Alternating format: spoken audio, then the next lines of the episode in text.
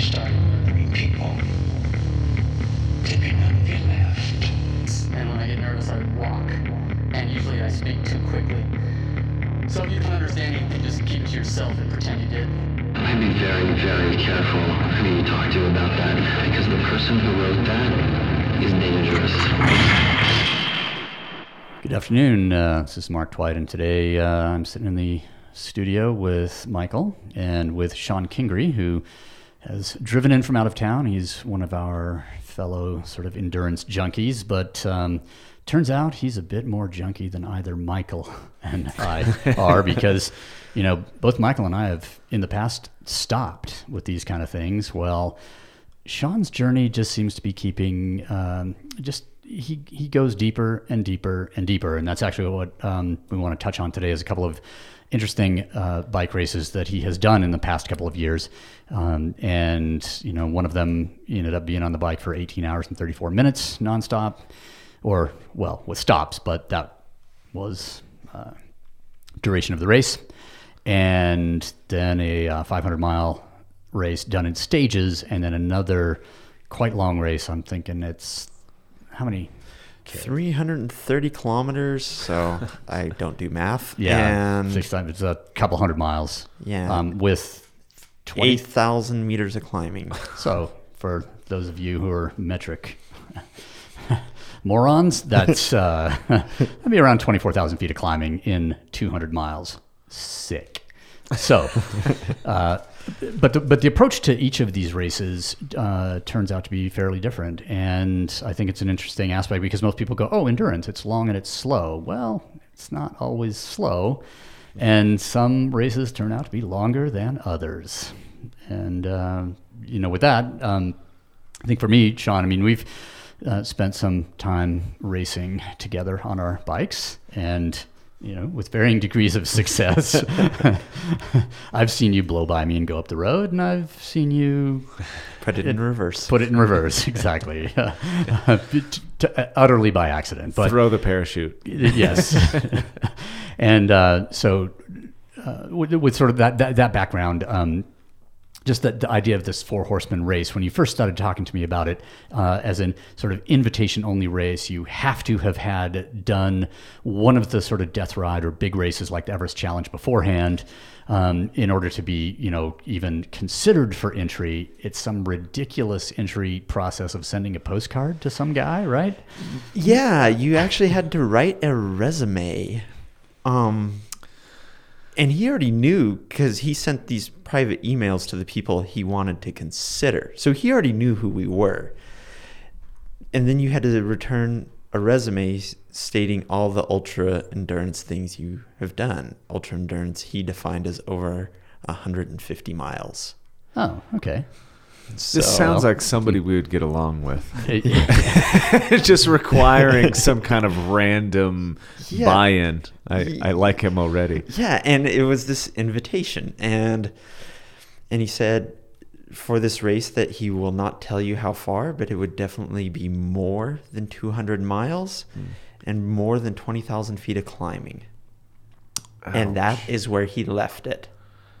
And and with no time cap essentially. Or I, I mean if you're not done by sunday night sometime.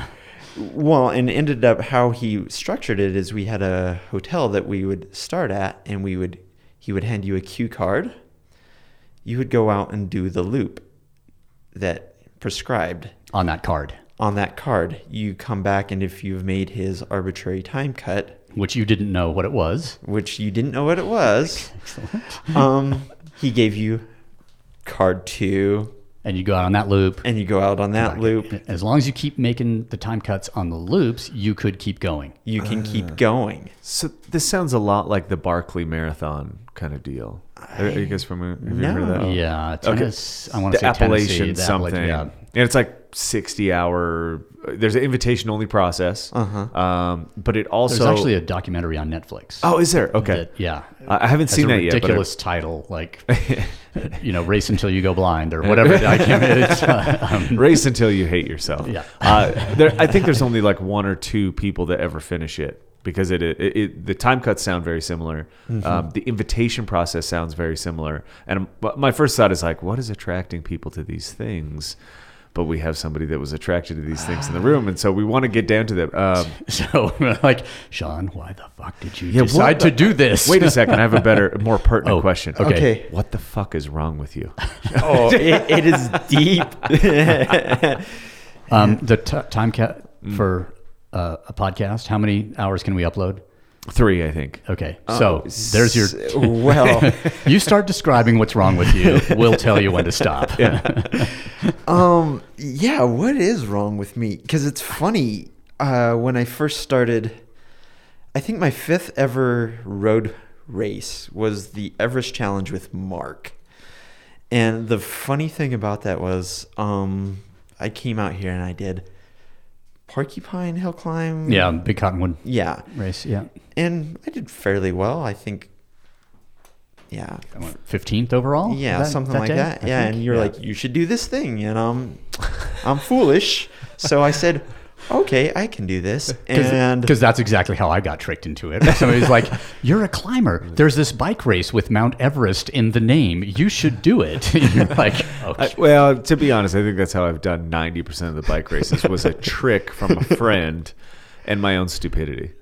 yeah, and and the funny thing was, is I did the Everest challenge day two. I could barely put on my bibs. I was like, this is the hardest fucking thing I've ever done.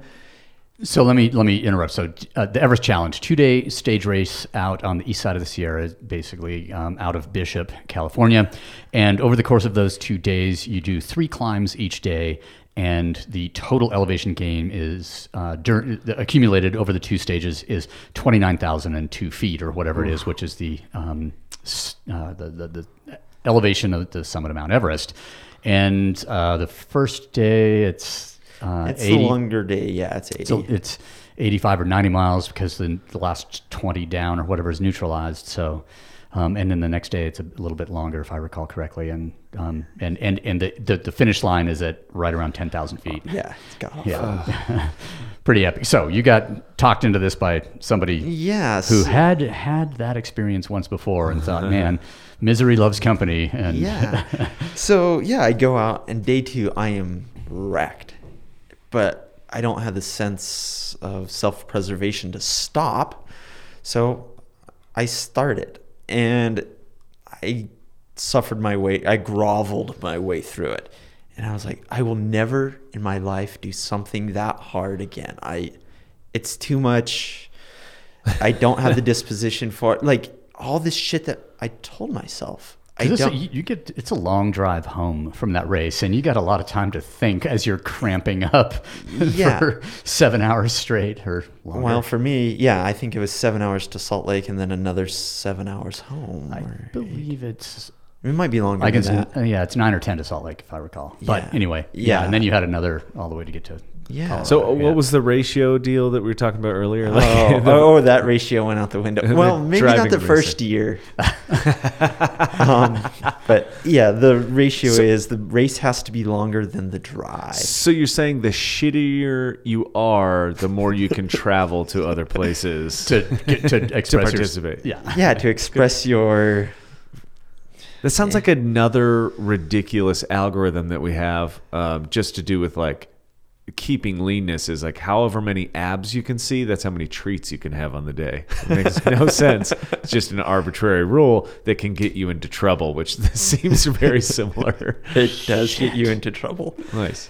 It involves getting on airplanes and going halfway around the world eventually. But So you've had the so you've gone down you've done these things that are essentially ridiculous in nature. Like Yes. uh, well, like there's a difference happening here. Um, I have never done one of these things that you're talking about. I have been on some epic um, rides of sorts. It's not that I don't, you know, Yeah. but to sign up for a day, it, I, I'm making a, a a distinction here. Maybe you can correct me if I'm wrong. That there is a huge difference um, between a normal bike race, which which I would I would categorize as like a group enforced difficulty, right? The, the difficulty is based on your competition that's next to you. And it seems like the things that you are really drawn to are, are like a self imposed challenge. Like, It's not that there's other people involved. It's that the terrain itself, the distance, the ascent that you're climbing, those are the real challenges. And your your placing, although is important, it's not the same as you know a Tour of Gila where you know the the competition is at such a level that you're more afraid of the competition than the terrain. Is that is that Yeah, and? I, I approach each of those events differently. Okay. I want to win both events. Sure, yeah, yeah, yeah. Because I'm a competitive person. Um, but I- I realize the difficulty probably isn't going to be the other people. Mm. There is an exception in some of that, like racing Tour of Mont Blanc, Mm-hmm. where 19 year old Neo Pro knows more about bike racing than I'm going to say it, maybe a guy like Joe Holmes. Like these kids just, they've been racing road bikes since they were five Yeah. years old. They Right. know more. in the most competitive environment for cycling yeah. on Earth, I would say. Maybe maybe I'm giving Italy short shrift, but maybe the Basque Country. I don't know. yeah. But yeah, and so yes, the competition then becomes an issue of how do I ride this smart, you know, but because in that one, it, it, I, it, it, if, if I can say something from the out, you know, seeing from the Yeah. outside, the Tour of Mont Blanc came um, at, at a a long ways into the progression. Like Yes. you've done a bunch of these races before, like Everest Challenge first time. Okay, you're surviving. However, you, however you place, you know, it's just like I need to get back to Bishop and to that bakery where they have that strudel, so I can have five or six of them before I get in the car and drive home. Um, and then there was a point where I think because you went back to the Everest Challenge, I've done it three three times. and you've yeah. actually and then you've actually raced it, um, trying you know, fighting or racing for position, and then I think the you know the hoodoo obviously was you know that was race for position Yes. over a long period of time. Tour Mont Blanc, I think that one has, has an even higher level. It was a one day thing Yep. essentially, Yeah. um, and it, and because the level of competition is so high. Plus, now you've got a lot of these crazy things under your, you know, this duration under your belt. Yeah. You can go into it if not with a survival mentality, but the racing mentality. Yeah, and that is actually a big distinction. When I first started these things, it was when I went back to the Everest Challenge, it was I want to do better, whatever that looks like.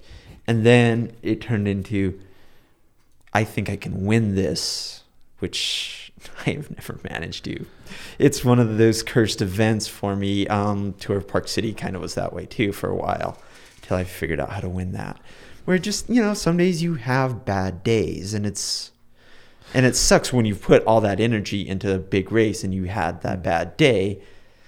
But it's also fucking bike racing. You're going to flat sometimes. Yeah, luck plays a huge part of this. I, I think that um, maybe I'm not. I'm trying to put this in perspective Yeah, because yeah. the distances and the the ascent. Like I, you say the numbers and I just go, yeah, fuck that.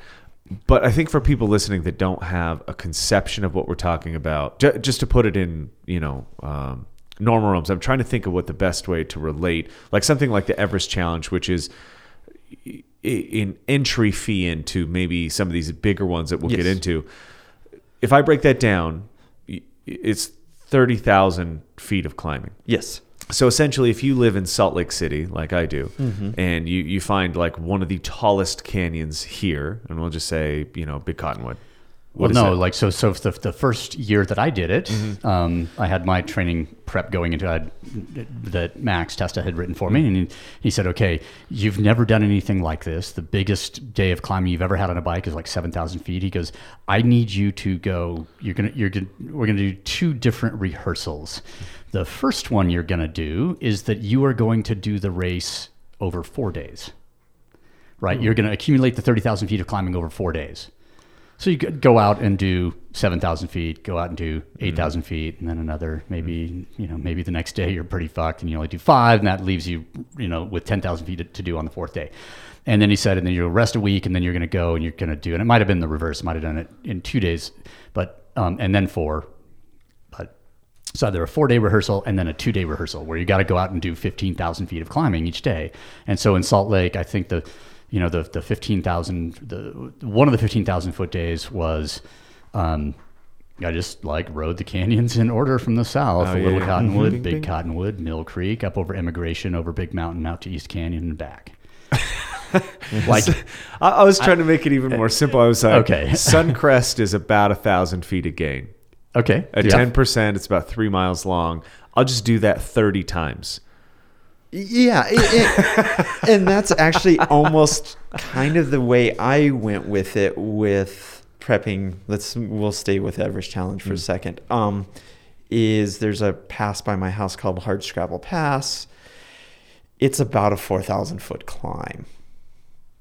I did it one time six day, six times in a row. Uh, so, so that's it. so your preparation for this because this becomes an interesting. I'm just going to throw Like, the horns. Yeah, yeah, yeah. That's, okay, that's a good day. the conception that most people have, like you know, for racing these kind of things. Um, I, I would hate to say this moniker, but Yeah. in order to go long, you have to. You have to go along. Okay, and high apparently. Yes. That's baffling to me. Just in general, like prepping for one of these monstrosities, what, what is the the just the overall volume look like? you need to commit the low end, I would say 15 hours a week on a quote unquote recovery week Mm. and 20 plus a 20. I think I every year there's usually 30 hour week thrown in Yeah. there somewhere. Just a pure overload. Mm. And the next week's followed by nothing but sleeping and eating. Okay. And, and there's still 15 hours on a bike. But it feels like nothing after but you've done 30. after you've done 30, yeah, Um, so and, ha- and had a nap. Feel Yeah. lazy. Um, so yeah, you have to do the big hours, but when prepping for the, um, Well, you didn't. There's no shortcut. Like you couldn't just do, I, well, I was gonna do Like- CrossFit for three times a week, and then and then um, one long day every ten days. And Yeah, I was gonna do that, but I I, I was gonna- chose. You thought that was to. fucking insane and Well, no, stupid. I was Okay. gonna say I was gonna do uh, CrossFit three days on, one day off, and then during the race I was gonna do uh, three hours on, and then I was gonna quit because that resembles my training, which which could be something. So I, Or you might get through two hours of the race, and then your chain wallet would come out of your bib shorts and go into your back wheel and wreck your bike, and then you could quit. Oh no, bro! It's what- uh, so walk us into what's the what's the the timeline? What so you did Everest a couple times, and then Uh, what yeah. was the big? What was the attraction to the next big challenge or one of the these monstrosities? I think I remember Mark and I having a conversation one time about doing oh something big on the bike that resembled what climb was it that you and House did in Alaska? Deprivation? That would have been with Scott. Scott. where- yeah. Was that this like seventy two hour? Yes, and And- and of, and by the end of the the seventy two, like yeah, we went. Um, yeah, 39 hours nonstop. Yeah, and so you talked about maybe something like that on the bike is possible.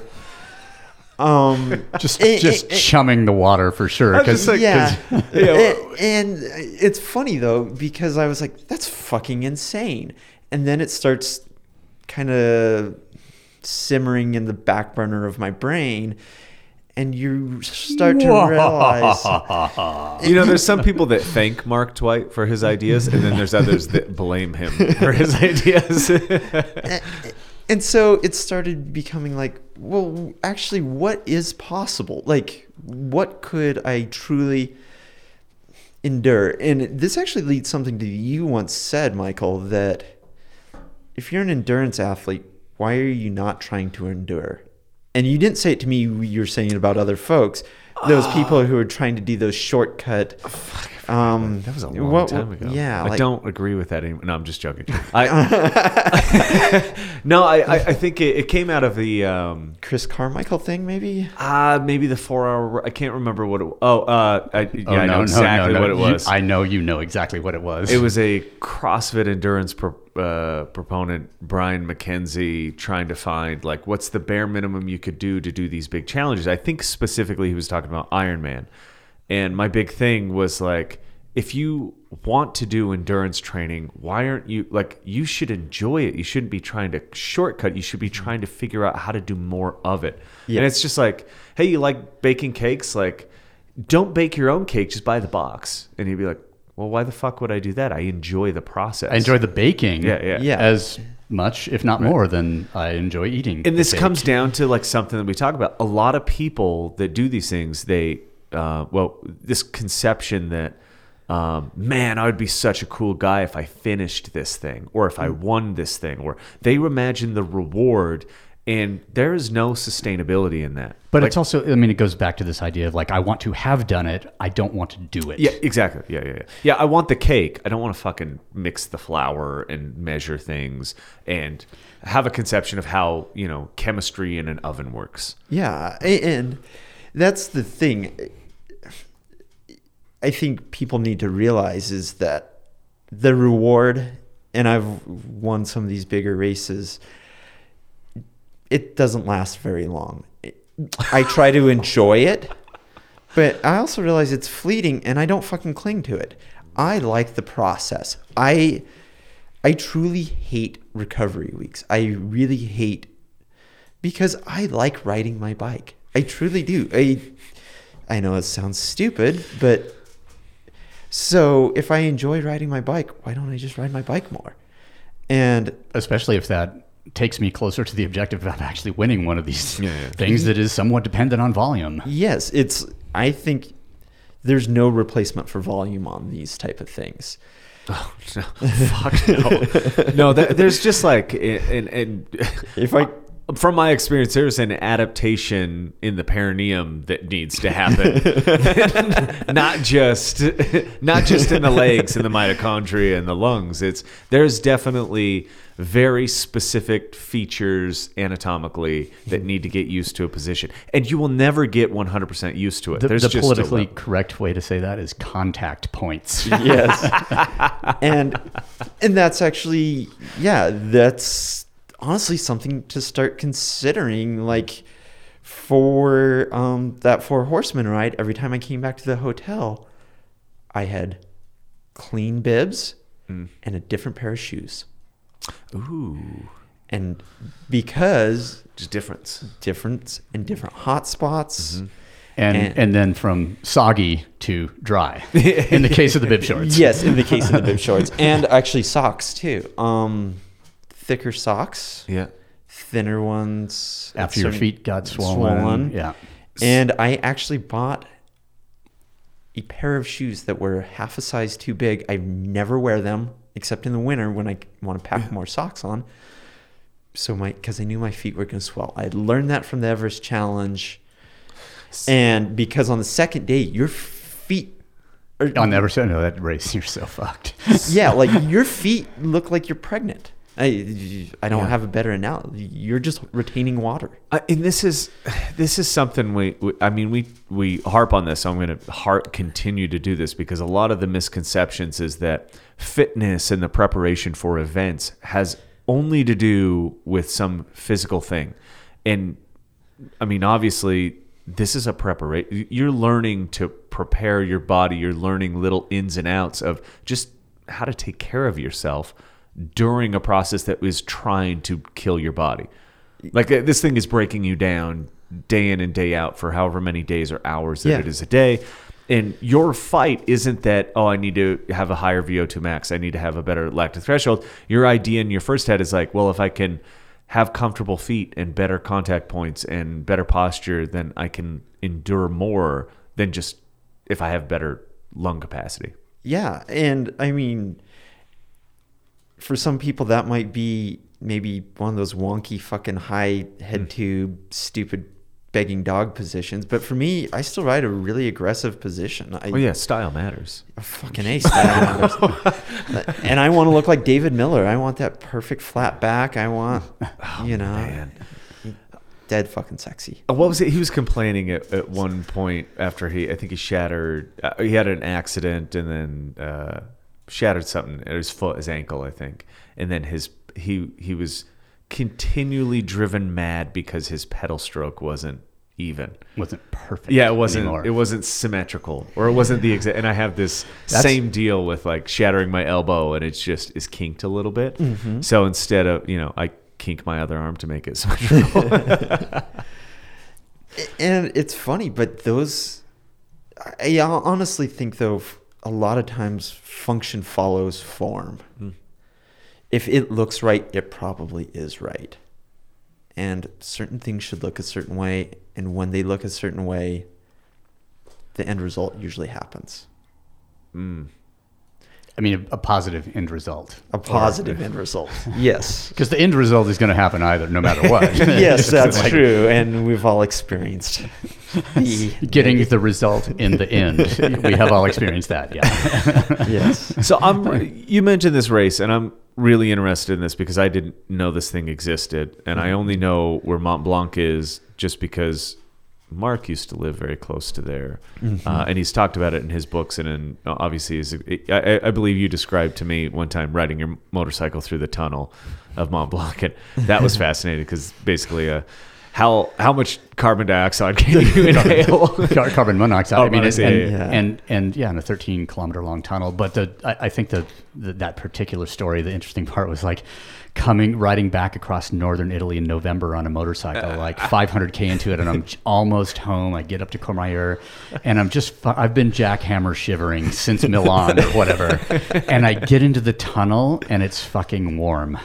Oh, oh, how glorious! like 13 kilometers and I'm, I'm just like I, I, I'm totally relieved on the entry like the mm. first 2k in the mm-hmm. tunnel. I'm like oh my god i'm warming up. I can feel my fucking hands. This is awesome. I'm not shivering anymore and then halfway through the tunnel i think i'm fucking gonna fall asleep like i need i'm seriously like it's warm and it's kind of you know the luring it- you. it's just like, just lulling me into this thing and i said i need to really really pay attention so i can get out the other side and then of course get out the other side onto the french side of um, Mont Blanc, where it was just as cold as on the Italian side. Teeth I was like, back teeth chatter. You know, it's only you know six or seven k from the entrance to the tunnel back to the house. But um, yeah. Anyway, it's it's if there's to get under Mont Blanc, there's a 13 kilometer long tunnel that's a straight line that indicates that it's a reasonably um, wide massif from sort of and, um, and and it is quite a bit longer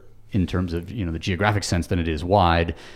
So riding a bike around it, as you said, is 330 kilometers on exist you know the paved cattle paths that became the you know secondary roads or what are now secondary roads. Yeah. So yeah, mo- you start outside of Chamonix, you descend, and you, and the wonderful thing about that is you start at like 4 a.m. It's pitch black. They tell you you must have a light, but you also know you have all this climbing. So you purchase, and everyone does the same thing, the smallest light that you think I might be able to survive this. It's a single LED diode or whatever. yeah, it's ridiculous. Now I got a Casio watch. yes, I just leave the. the Indiglo. And it starts with this descent, and it's quote unquote neutral. It was neutral at 50 miles an hour. In the fucking dark, going down this godforsaken road that I've never been on because I'm one of like three Americans who were dumb enough to do this. And I'm just like, oh fuck, this is what I signed up for. And and I just like Why eh, complain? I said I wanted to do this. Exactly. And there's these frost heaves. And every time I'd hit one of these frost heaves on this descent, my little stupid light would point straight down so I could see the skewer of my wheel, but nothing in front of me. So at 50 miles an hour in the dark, trying to readjust said light and chasing. Like you, every corner is like a, a crit race. Cha- and I was like, holy shit, this is this is unreal. And and um and thank God like we start getting close to Chamonix and we you've already done a couple like little cat 2 climbs. And the, yeah, the cat 2 climbs they're hardly even mentioned. People are just like, "Ah, that's nothing." Like, But a cat two climb is not nothing. Yeah.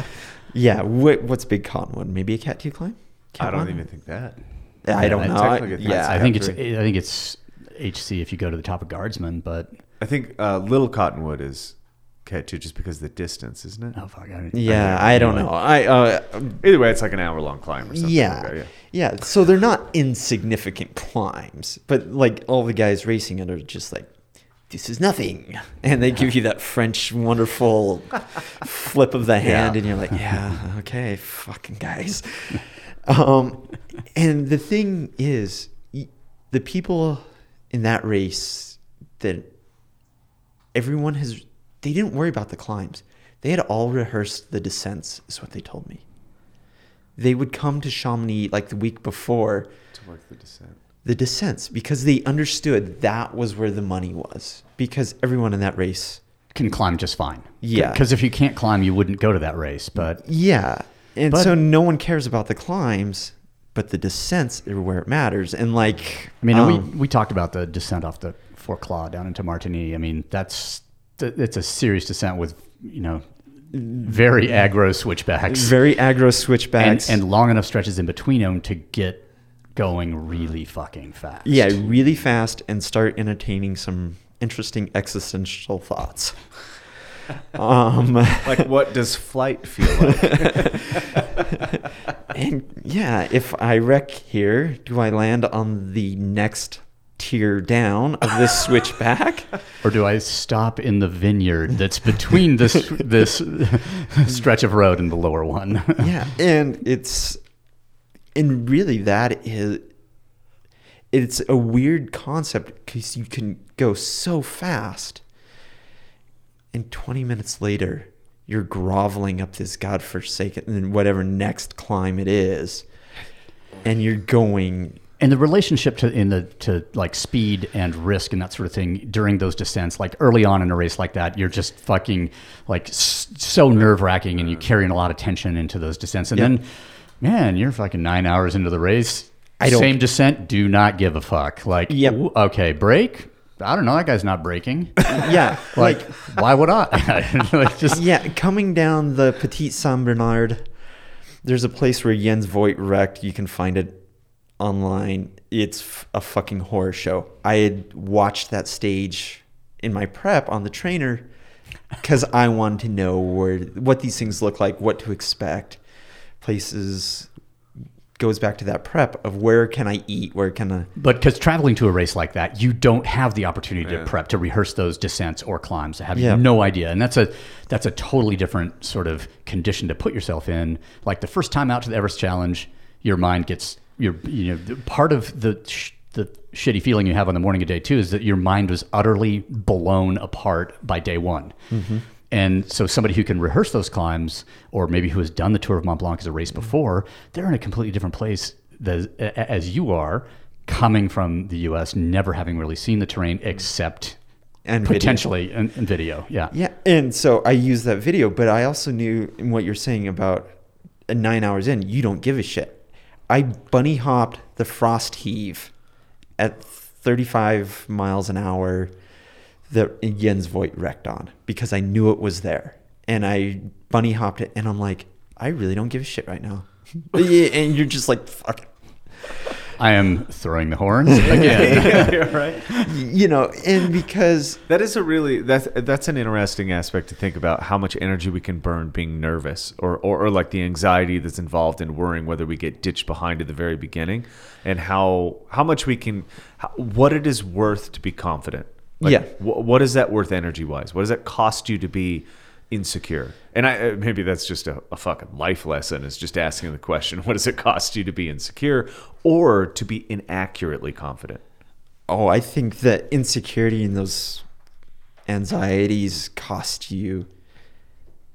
I think even calorically, it costs Oh, you yeah, yeah, yeah. A, a ridiculous amount of energy. And there's things like, yeah, after doing something like this and going through it, you're like, ah, fuck. I would have bought a better light system. I would have rehearsed it and I would have dropped it. I would have paid somebody. It- uh, seriously, I would have paid somebody, meet me at the base of this hill, and I'm throwing you a light because I'm never going to carry this thing again. But I would have But an ounce is an ounce. Yeah, and you're talking, you know, you're climbing sometimes for hours. Mm-hmm. And so I don't want to drag any ex- Unnecessary weight. Well, you can Yeah. do the math, like the pedal strokes involved divided by the ounce. If you take that ounce, how much much less weight you're moving over 330 kilometers is is a simple equation to figure that that's a fucking. It seems innocuous, but Yeah. uh, when it comes down to it, you would feel every step of the way. You might not be able to differentiate in the moment, but that does matter for sure. It's the lightest light in the world. it was. it still weighs something. Yeah, yeah, yeah, yeah. yeah. I mean, it's the, the joke that Scott and I had always had flying into the Alaska range was, yeah, we're getting on a single engine airplane flying into Kahiltna Base Camp w- with 400 pounds of the lightest gear known to man. like everything in the bag is the lightest version of that particular thing that exists. It's Yeah. still 400 fucking pounds by the time you like end up Right. like dragging everything in there. But So you mentioned this is uh, maybe a similar subject, but this is something we we talk about often, and that is um, this: you're learning about yourself in a in a manner that allows you to be confident later. Like your descent down a hill, uh, in the maybe it's. Uh, I'm keeping the pace with some of the best climbers in my category or the Yeah. best people in this sport. Um, that's building confidence this whole time. And, and a lot of people, I mean, in bike racing, a lot of people understand this, but when you see somebody who's shriveled and sinewy and you can see their rib cage and you're like, man, that guy's fucking, that, that's, that's pro level stuff. Like uh, he's got hard tan. Like we're looking for, we're looking for the aesthetic that points to the confidence that we want in, in, in any given sport. Like when you see, you know, you could take, you know, a hockey it has its own look, whether Yep. it's a mullet or not, I don't know. But, there, there's looks associated with this, and, and when we get outside our realm, I mean, it comes down to like, why do people like movie characters? Because they not they look good, sure, they're tanned and they're this and they're that and they're muscular, but more often than not, they exert the confidence that we wish we had. And I think this is something that gets overlooked for the shiny bright thing as opposed to no learn how to do the thing that you love at a level where you can be confident in it. and that sounds like something you developed during a 330 kilometer race or or develop beforehand so that you could actually go do the thing Yeah. do the 330 kilometer race and race for position. Yeah, and it it came from doing races Everest Challenge, Logan to Jackson, to um Tour of Park City, uh Hoodoo, all this uh what's that crazy race out in the Midwest that looks like a sawtooth? Oh, Dairyland. Dairyland Dare. Um it all sits every year sits on the previous year. Every experience allows you to dig a little deeper, note, and it's kind of a, in a weird way. It, it becomes a question and answer of safety, of, and I don't mean that like in the physical of getting hurt, but you know, I'm still safe here. I know I can dig deeper because I, I've done it before. I can I can recover from this. Whereas if you're that deep and you've never been that deep before, you're you are kind of nervous about like, man, I don't know if this is permanent or not. yeah and in that i guess i'll touch on this really quick a competitor and i don't know if i should mention his name or not um come up with a, a synonym nah, eh, oh fuck it i'll say who he is because he's a bad man he isn't he has the record for the furnace creek 508 um robert choi Oh, right. um, he when we were in uh, Hoodoo 500, at one point he tells me not to go so hard because if you go too deep, you can't come back. That to me was like, no, I know I can come back because I've been there before. I've done it before. I had the confidence. Quit projecting, sir. Yeah. like, quit telling me about your own limitations. Or no, oh, thank you for telling me about your own limitations. I'm going to push a little bit harder and drag you into the deep water right now. Yeah, I am going to. Now is the time to start. I'm going to put the knife in and I'm going to twist. But you got to admit, his psychological game is up, up there. Like that. That was like, uh, oh, I'm getting, I'm getting advice from the man. Yeah. And then you got to question what you're doing, but you know enough about yourself because you have trained long enough and hard enough that you know where the edges are. Yeah, well, in full disclosure, because I don't pay attention to a lot of things, as you guys know, on, on like social media and other aspects. I didn't know who he was until after the fact. Mm. And so I am just thinking this is some random dude. And I'm like, I'm going to stand on your neck. um, it might be 145 pounds, but yeah, it might not um, hurt that bad because I don't weigh that much. But but but the point being is that um I guess sometimes a little bit of ignorance because I hadn't made this guy into a mythical person. therefore, he was easier to compete with. Yeah. it's just a, it's just a man. It's just That's- another guy. Yeah. And I think that's another lesson. Because we're dealing with a perception problem. Yeah, like we're dealing with uh, if I hold this person in a certain regard and I hold myself below him, I'm going to treat his words differently. But if I don't know who he is and I have this sense of capability, then his words can't change my perception. Exactly. Um, it's because then it's just someone trying to, and to me at that moment he was showing weakness. If you want to go into the chess game, which is bike racing, and it, and then it was already a two man gig, so I was not. Like, but how far into the race did that comment come out? um, probably around a hundred miles into the first day. Okay. but every every little hill, every roller, um, even the climb coming out of uh, what's the town outside of St. George? I can't Hurricane. Um, that one, every one of those was drilled at above um, threshold. I mean, they were they were hard efforts because maybe I'm not gifted with the sense of self-preservation, but I, because of previous experiences, I, I wanted to ride this by myself. I did not want a companion. Um, and because of this, I, I'm just going to attack and attack until I get what I want. Or blow up, I guess. Which is, you know, which is I guess which is a would, very close second to what you want. and because of this attitude of just willing to just keep punching mm. and seeing what people do and that fucking guy is so ridiculously strong. Uh, and like i have nothing but respect for him. I don't want any, anyone who hears this to think otherwise because he's a good dude. He's fucking just amazing athlete. But i didn't know who he was at the time. And and how did this uh, how did this unweave? So he stuck with my wheel, stuck with my wheel, and then going into what is the park? Um outside? Sorry, I'm not good with geography. Uh, Southern U- Zion. Zion. Yeah. There's a long climb in going into Zion that has some nice 10 to probably 15% ramps. And I know there's something about those grades that You're I built- can express myself. yes. like an artist. um, and because of that, I knew as soon as, um, and my support crew told me that this climb, because once again, I don't look at this stuff too much ahead of time.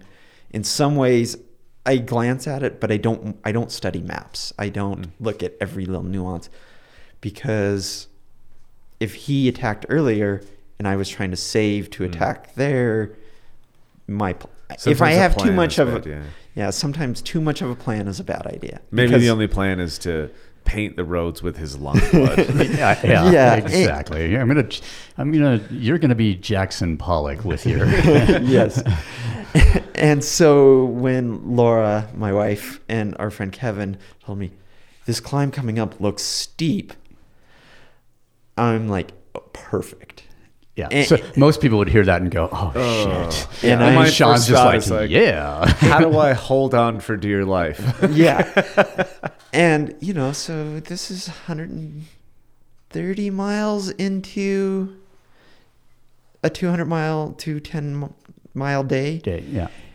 and I drilled it, and uh, and I hold basically above threshold for it's probably a good forty minute climb, thirty minute climb, and I just and I'm just like, and I come over the top, see my support crew, and I know they're sitting there and they're timing for me. And I'm just like, attack this downhill. If you wreck, cool. You, it's over. You don't. Doesn't matter. Go nuts. Next climb, and when they catch back up, they're like, "You've got ten minutes," and I'm like, "Perfect." Now I get to ride by myself. and now I get the experience I want of now it's just an individual time trial, which you can relate to, where Mm-hmm. you just I hate to say you're doing math, but you Mm. kind of know what you can sustain. Oh, there is for sure formulas going on in your head about power and distance and grades and And heart rate and Yeah. all this. And, you know, yeah, you're doing the Sean Kelly calculations. But so but it is more. I think it's more relaxing than people think it is. When I tell people that I like do math while this stuff like these efforts are going on, I think they think that it's some hectic thing. But I think Mm-hmm. That's maybe something that takes off the pressure because I'm like, look, if I can if I can guess correctly a few segments, like I'm going to be here then, or I can accurately Mm-hmm. distribute my power. Uh, through this means or for this time or i can get like if i can relax and get my heart rate down therefore i can put more power out that, that's an advantage eventually but you got to learn that skill Yes. It, yeah. And so I time trialed my way in. I think I finished with right around 12 minutes ahead the first day. nice And so, and the 500 takes place over three days, right? Three days. Yeah. Day two, I repeat the same philosophy I had for day one. I start off civilized with him. We're actually talking and we're friendly. And this is when I discover he's actually a really nice, hmm. good guy.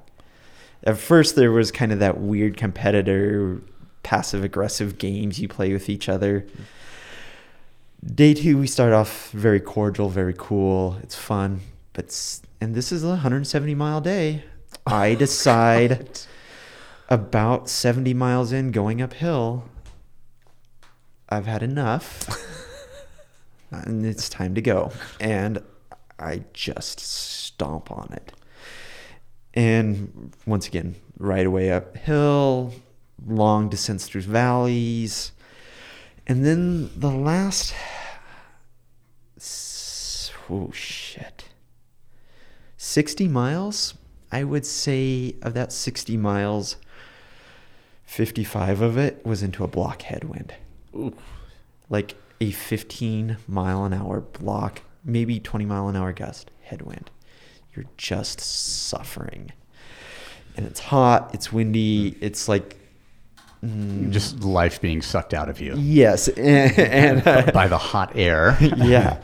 yeah. And, but. and a lot of that is perception as well like uh, the difficulty, it's hard to explain to people why that feels so bad but if you have enough algorithms that are going through your head you relate flat speed this Yeah. and then you know that there's a wind but you you can't differentiate the difference between your speed and the wind Yep. so all you're looking at is i'm not going as fast as i should be therefore i'm fatigued therefore i feel like shit therefore Yes, and you start playing the the mental thing. Am I cracking? Am I popping? And the answer is no. This is just hard. well Eh, But no to some people yeah, yeah, exactly. Um, but you know, and that's the thing, and I think that's the importance of already have gone, been in similar situations where you know, I can fight a wind for a really long time, even though I'm not built for it. Mm. I'm not Tom Boonen. I can't. yeah, you're, you're Yes. you're not maybe not physically built for it, but Yes. mentally it's like, oh, there's some spiritual force pressing on my forehead. Wanting me I- to slow down. I know what to do now. You turn the music up. That's the only answer. and, and the beauty is on some of these on that point of the music is on some of these ultra endurance races they don't care if you put in headphones if you're not in a group because no one gives a shit right. yeah. um but oh and um but yeah so finishing that day still on my own still putting more time into this guy the third day actually is easy because I have a big enough buffer now of 20 some odd minutes that I've put in. I'm going to have to totally self sabotage not to win. Right. Um, so we kind of, in the morning, he proposes a truce that I will work with him to get him through this faster. I have nothing else. I've won two stages. I don't need to win the third stage. You know, You're 20 minutes ahead, and if you know that he's like with you, Mm-hmm. you know that those 20 minutes aren't going away. Yeah, and so Yeah. and I also knew he would have to attack me because it's the shortest day. It's uh, I was almost gonna say only 130 miles. um, but anyways, and most of the climbing's front loaded. There's a little bit of climb. It's not as bad of a day, Yeah. but it's gonna be hot and windy. You're gonna descend into St. George. It's Where was third place in relation to him at that point? Was that like a concern for him? It was enough. They were probably within ten minutes of him, so Okay. he couldn't. He needed to still push the pace. Yeah. he couldn't rest on his laurel. And you can lose ten minutes on the climb, yeah. really easy. And you, we all know this. We've all done it.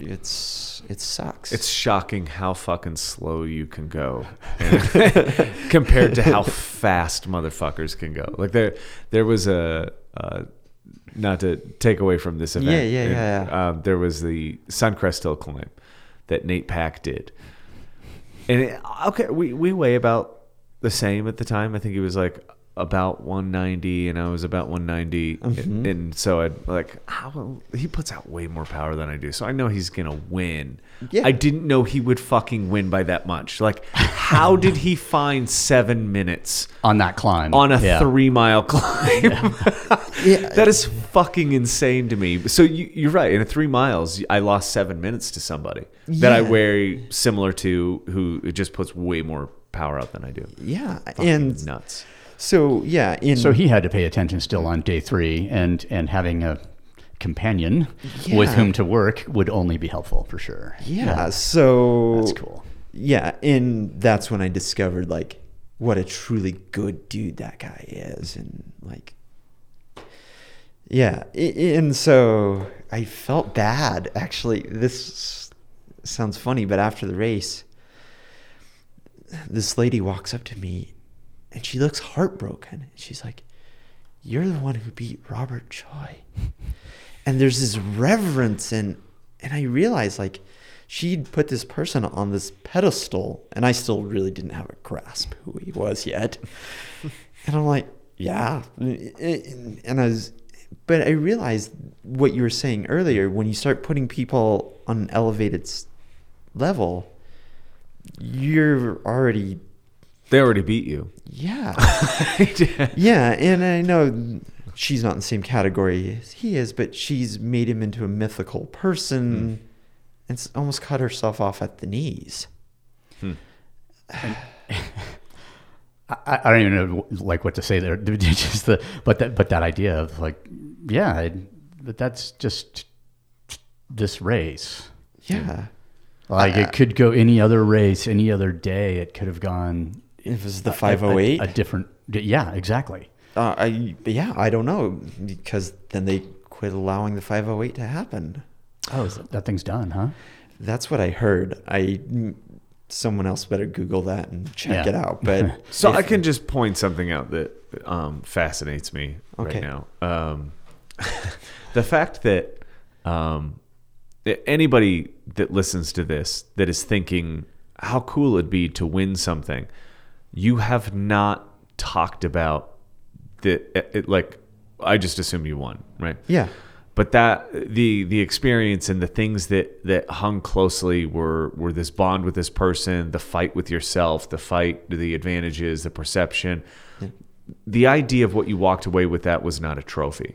And so when people are like man that'd be cool to be the winner of things or they think that being a champion or winning stuff has something inherently to do with the reward yeah. I think they should re-listen to you explain that story and understand what was so rewarding about your experience. Winning something was not the win. No, the winning, honestly, I don't want to sound arrogant. Hmm. I think it lasts 30 minutes. Maybe. Feel Maybe good 30 for about thirty minutes. I felt, yeah, a little bit high for 30 minutes. You felt miserable for three fucking days and for thirty minutes. Yeah, it, it, and to No, no, no, no, no. You, you, you. Don't subtract the hours and hours of training. The- oh, oh. And not all of them would have been miserable, Sure. obviously. Yeah, but yeah, there yeah. would have been, a, you know, there's there, there's there's more. And I and I think, and Shawn, you and I have talked about this before. Is like at the end of these long efforts like this, you know, yeah, you okay, I.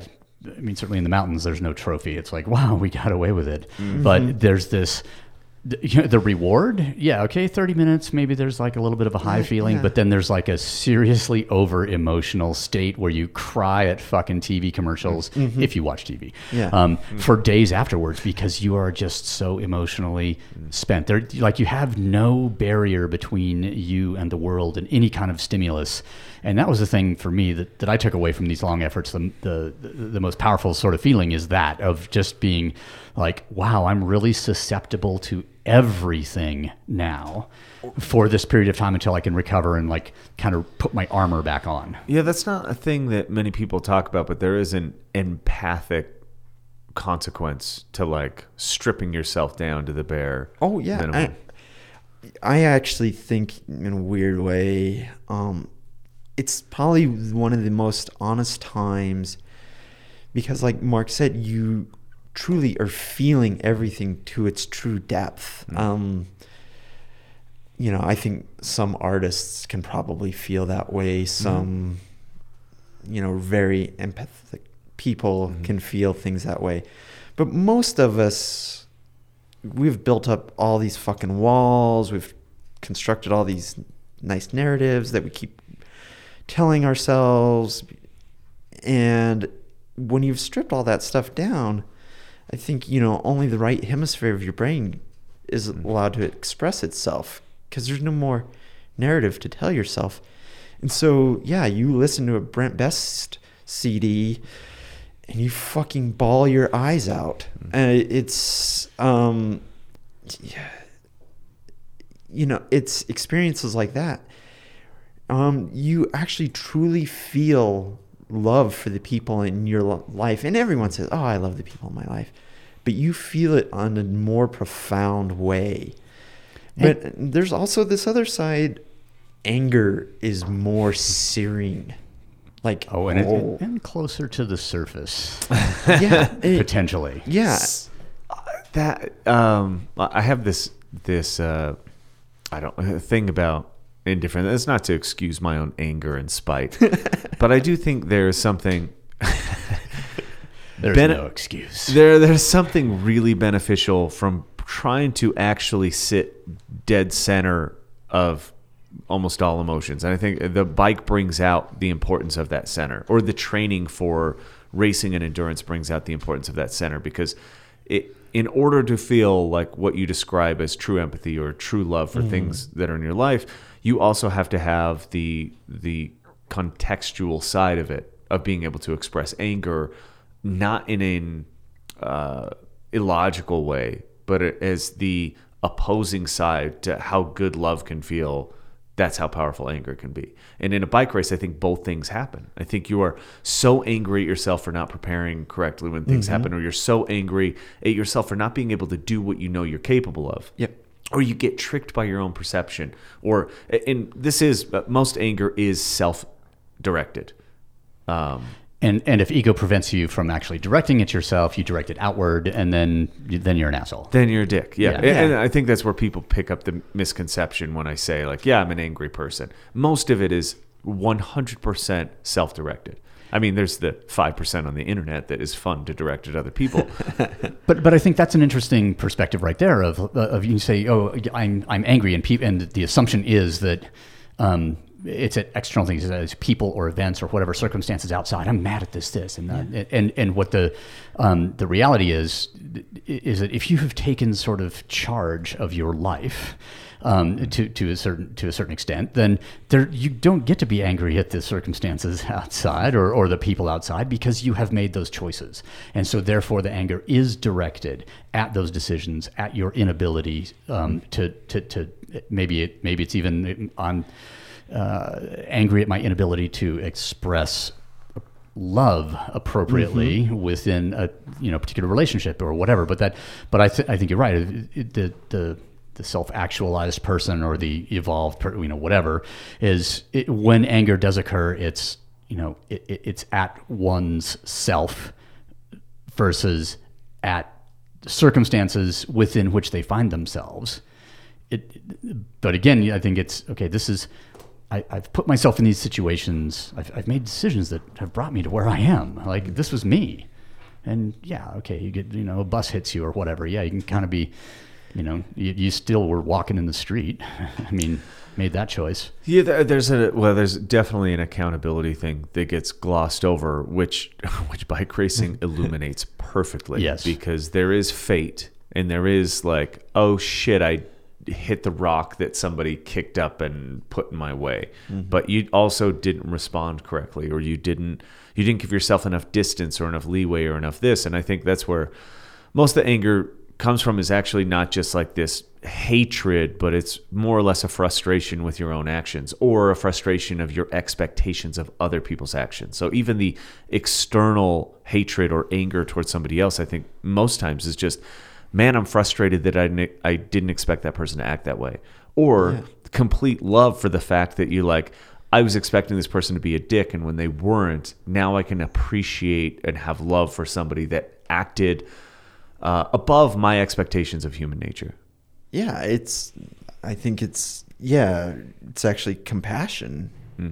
because you end up having compassion for these people, even in something as benign as bike racing. So maybe this is like a bad time. No, it's not a bad time to bring this up, but it's never a bad time. Okay. because people will let, like a lot of this sounds like um, you know somebody who hasn't experienced this their their first reaction might be that uh, we're overemphasizing like we're glorifying or romanticizing the act of suffering.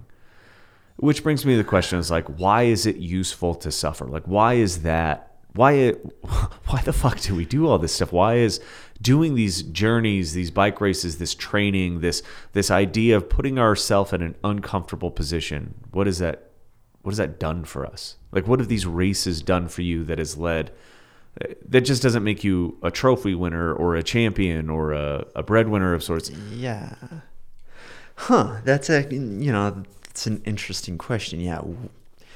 Because it's really easy, especially in a sport like cycling, to aggrandize suffering. Hmm. I mean, in fact, I get a little tired of hearing about, oh, I suffered. It was so epic, and blah blah. No, sorry. Even an 18-hour bike ride or race is still a fucking bike ride. so so i think we should clarify because this is No, no, no, no, no. I'm sorry. okay, I, I'll just put an asterisk by this when we come back. um, Yes. we come back to it. Is you're during that 18 hour ride, Yes. which was actually a race. there were some um, hallucinations that occurred. Yes. Yeah. So we're gonna we're gonna come back to that. oh but Yeah. but but but please go on with the. Uh, so i mean there you mean you didn't hallucinate the suffering no I, the uh I I think that well, first we have to make a distinction because um, the the human ambition and humanity and humanitarianism is usually about relieving suffering of human beings, and I think okay that that is something that human beings have probably in the last hundred years gotten really good at doing. But the, what they're talking about is relieving uh, involuntary suffering, like the. It, and I don't know. Most people conclude that in, involuntary suffering is bad, and voluntary suffering can lead to good things. But I also think that can't be correct because I cannot logically, in my own like whatever you want to describe as my will to suffer, I cannot. Um, I can't be in control of the suffering for it to be useful. Yeah, but the thing is like the voluntary suffering that okay, I'm going to go and have this experience and hopefully I'll be transformed or I'll I will, you know, finally tune my sensitivity or whatever objective I want to come out of this voluntary suffering, you can make it stop. Exactly. And so when we talk about involuntary suffering, I think that's the, the, the, the you know the difference is that the person in that case who is suffering or the group of people that are that are suffering, um, they, they there is nothing within their power, hence the involuntary part of it, um, that that there's no off switch. Like this is just how it is and it's going to continue to be this miserable and and yeah if i could have a you know if I wasn't so hungry that I could consider the concept of existentialism, um, you know, I might develop some kind of relationship and you know, uh, um, with the, this suffering and and become a better human being for it. But I think this whole idea of volunteer, yeah, I'm going to put myself in this situation, and it's going to be really, you know, uh, if you know past experience has any indication, this will be an incredibly powerful experience um, and transformative. And I may not, you know, it's probably not going to enjoy it. Otherwise, it wouldn't be called suffering. But there will, it, you know, everything ends. Yeah, and I think that actually, the impermanence of that, maybe is applicable, especially in, let's say in the Western world, where most suffering, arguably, is self-imposed. It, mm. Whether you cling to pleasure too much or your fear of pain is too much, it causes you to suffer emotionally on some fucking level. Mm. And so if you you could extrapolate this out saying that maybe by doing these long I hate this fucking term suffer fests or whatever fucking jerk off term you want to use TM yeah, that Sufferfest is trademarked, I think. Oh, oh shit! Sorry. Yeah, yeah you you yeah. owe someone. Now I owe someone money. Oh Fuck. shit. um, but we should we just start playing EDM now and then y- talk about. yeah. Well, I think there does need to be a distinction between like uh, this. Well, maybe there is no distinction because it can be helpful suffering legitimately has to do with some some kind of confrontation with mortality. And you can suffer with cancer. You can suffer yes. with disease. You can suffer physically. You can suffer torment and torture and hunger. And all these human plights are a variation of suffering. Um, but there's something vol- there's something absolutely different about calling it suffering and in the back of your head knowing like I'm doing this to myself but even in those other situations, I think if you've learned from choosing to suffer, and let's say we'll talk, keep talking about this race, you've chosen to suffer, but I think it's applicable in other aspects of your life. You realize it's going to end. Everything is impermanent. Mm. So even um and I don't want this to sound flippant, but too late. E- even something like cancer, and I just, as you guys know, lost my dad to cancer. He knew his suffering was going to end. Now it's not going to end the way he might have wanted it to end, but it he knew it was. He going... wasn't standing on the podium. Yes, and that was over. But that said, it still teaches you that everything is impermanent. Mm. Everything will end. And so if you don't aggrandize it and you don't avoid it, you can remind yourself, this is just going to fucking end. But once your attachment to it takes on another level, you're fucked. And, and I mean, and I, and I, think a lot of times by sort of by aggrandizing it, um, or you know, or, or, or, embellishing after the fact yeah, in some yeah. way, you make it harder to do the next time. Mm. Like if, if if part of the whole thing about like, oh, I went and did the suffer the suffer fest or yeah. whatever it is, you know, Definitely. and I got through it, and then you know, and then. Um, and then you blow it up, you know, blow it out of proportion in relationship to whatever audience you need to sort of validate your existence. Um, then it then it, it, becomes harder the next time. Whereas if you, okay, I have actually had an honest relationship with my experience afterwards. I didn't talk it up too much. I didn't make it anything other than what it was. I'm like, wow, I did this thing. I dug really deep. It was pretty fucking awful for a while, mm-hmm. and it was awful for some days afterwards to sort of you know be in that recovery phase, and then and then the withdrawal happened, and that that was pretty bad too. But um, but I got through it. I got through all of those things. Therefore, like I should try something harder next time. Is seems to be the um, That's been the, my the- pattern. The, the pattern. Yeah. Well, so there's yeah. When you put it in perspective, maybe this suffering that we're describing is on a spectrum, and, Yeah. and I think what you're describing is well, honest assessment, like an accurate assessment of the kind of pain you are tolerating, um, because we all do it on accident in order to. Um, create narrative or to embellish our own heroic desire or whatever this is. Um, and if we put it in context of like, okay, we're in a gym and I'm doing a very hard workout and it lasted 30 minutes and I sweat and my hand got a boo boo on it. And okay, after when I'm telling my bro about it, dude, it was the worst thing. It was so bad. I just, and we all fall into the trap. I'm not saying I'm immune to it because sometimes some things in the moment feel so fucking terrible. They do.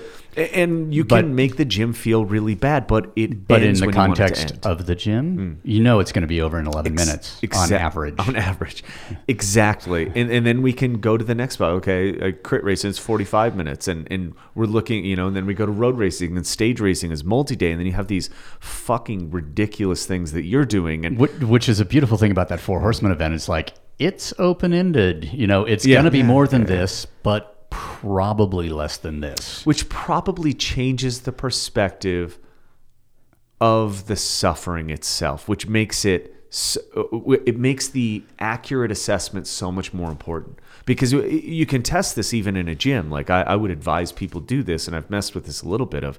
Um, Put a timer on a workout. It's going to end in 20 minutes, and then do the workout and see how bad you can make it then come up with a complex where you have no idea what the time domain would be and it like measure the suffering against it itself. It could be similar. It could be a, a same ending point. It could be an identical time but the not knowing is suffering in itself. And if we don't know Yeah, I we mean, it- suffer.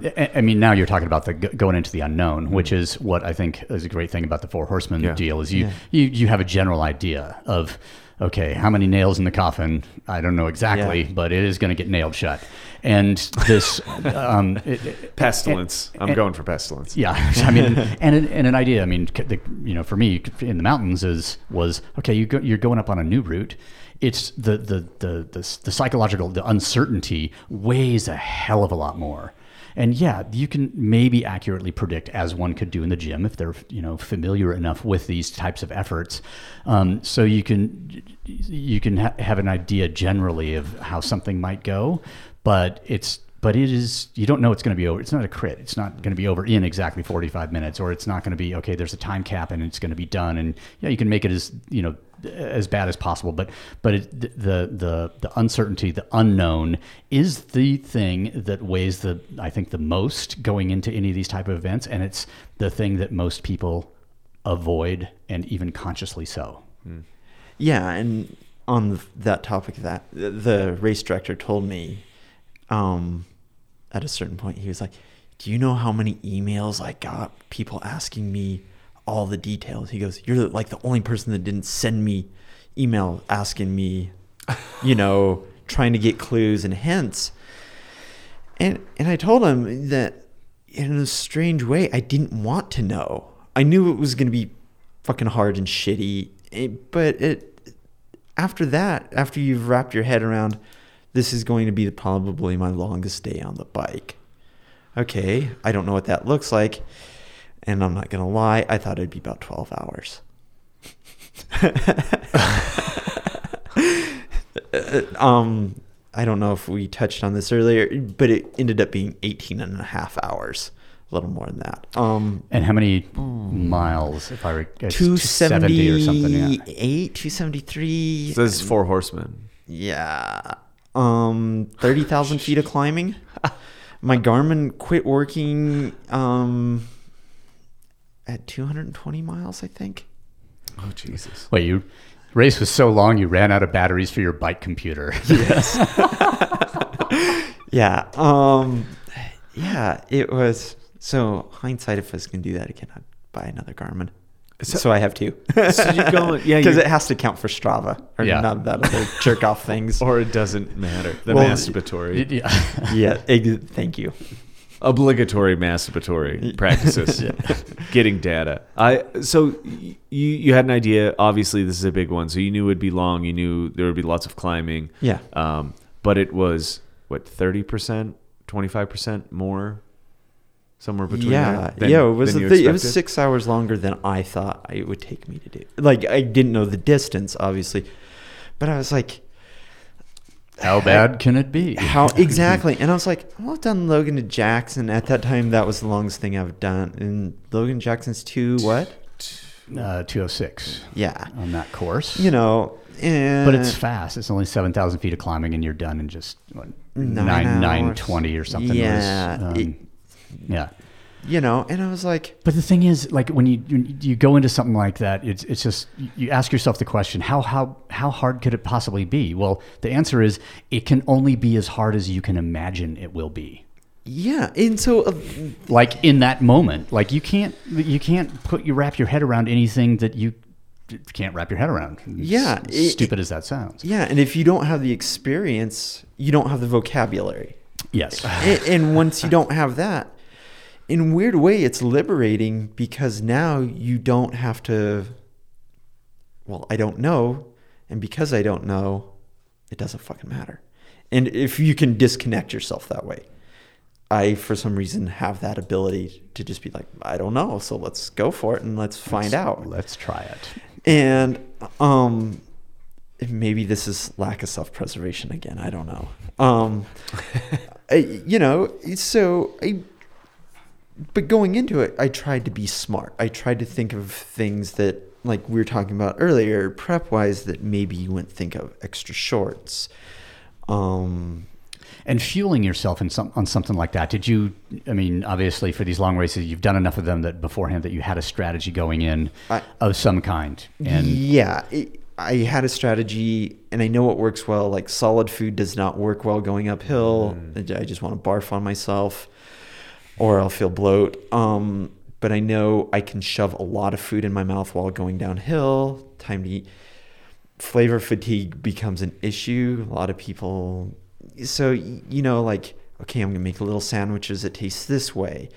I'm gonna have things I know I like um at one point this the guy who puts on put on this event was really cool um i was like i want a coca-cola yeah. and he drives up to me at a certain point because i'm so far ahead of everyone else i guess we might need to back up a Yeah. bit and tell the whole story but i'll well, Quentin Tarantino it. yeah, exactly. He pulls up next to me and goes, Do you need anything? And I had been thinking about a Coca Cola. I'm not lying, for probably five miles. okay, were you being chased by a large Coca-Cola can? you know, was it that no, no, that no, far into the race, or No, no, this Okay. is this is still probably 160 miles. And this guy, I'm gonna, he rules because he. Next thing I know, his little van drives by, and he's standing on the side of the road, and he hands me a fucking coke, coke, and it was the most glorious thing I've ever tasted in my life. Um, and you're like, yay! And but that going back back to the fueling thing, that becomes an issue. And knowing things that you will eat when you don't want to eat, but you don't know what's coming up next. yeah, So you're trying to do math of what can I tolerate, what won't I tolerate, and yeah. And what what am I going to get sick of, and what could possibly give me an issue is if I have. You know, how much water do I need to make sure that I have remaining in order to eat this particular snack? Like, can I do this with less water? You know, is there is there a snack in my other jersey pocket that I can get down because when I've run out of water, but I still need the calories? I mean, there's a like there's a certainly a whole sort of hygiene and planning kind of thing that goes with that that you that you learn, you know, by way of process. So you're mentioning like this. Uh, well, I love. There's nothing that feels better than Coca Cola on a bike. I don't know. What I think it's the Tang, the weird whatever cola thing is. So we're talking about, you know, tangible, logical um, ways to sustain these really hard efforts. Yeah. But there's like, uh, it came up in my my thought. The uh, the ethereal realm is also very important, And you mentioned hallucinations, and it reminded me of that Jure Robič guy who has Yeah. like the five-time record for Race Across America. Yeah. and he had this. Uh, he has by no means a talent. Like uh, when they measure him in a lab and they do all the numbers, there is absolutely nothing phenomenal about him. But there's a point to which his team knows this that he gets so deep and he goes so long without food or like rest that his brain kicks over and he starts hallucinating that he's being chased by terrorists. And when they put him in this state in a lab, his power output goes up by like 30% and his ability to sustain that effort like just draw so they try to get him to this hallucinatory effect faster and faster. Yes, it's the Taliban this time, and they're close. You need, like, if that's what your road crew, like the people who are supposed to be helping you, and they're just, they're, Dude, I'd go live action, just AK 47 out of the back of a van. certain states in the West, that'd be totally reasonable. Yes. through Texas. They'd appreciate it. Exactly. They go, guy, guy'd go by and be like, AK? Yeah, right Yeah. on. Actually, you got to be careful. They would probably start hunting your road crew. Yeah, yeah, if you're it could be. pretending to be a terrorist. Uh, well, that could be an interesting thing. Like in road crew, you have to be careful with that too, but that's another issue. But sometimes it's worth paying people. I'm gonna say that. Well, that's actually my um, my buddy Ed, who we were talking about Yeah. earlier, when he was doing the 24 hour mountain bike races. He got, and and he and I was talking strategy with him because I Yeah. had this.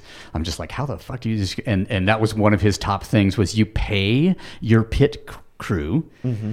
Because you don't want to have anybody with whom you have a personal relationship. Because at 12 hours, you're going to be a shitty human being. 18 hours into it, you might be even shittier. And so you can go ahead and yell at them, and they're just, you know, you're just like, sorry, dude, you're making 50 bucks an hour or whatever, or, or, or up. 10, Yeah. you know, whatever, but you're still getting paid. And so that's the nature of the relationship, which gives you some freedom to eh, maybe blow off some steam or express yourself in a certain way. Yeah, because yeah, back on that. That you wouldn't, real quick. that you wouldn't have to pay for later yes. in your, uh, With your yeah. wife. yeah, it, and when my wife has crewed for me, I it really takes a lot of restraint. And when you're that margin's so thin already, it is so hard. But you also know there will be consequences for what's said. So try not to be an asshole. Yeah. That might be a good life philosophy in general. Don't be an asshole. Because there will be consequences. Oh, 100%.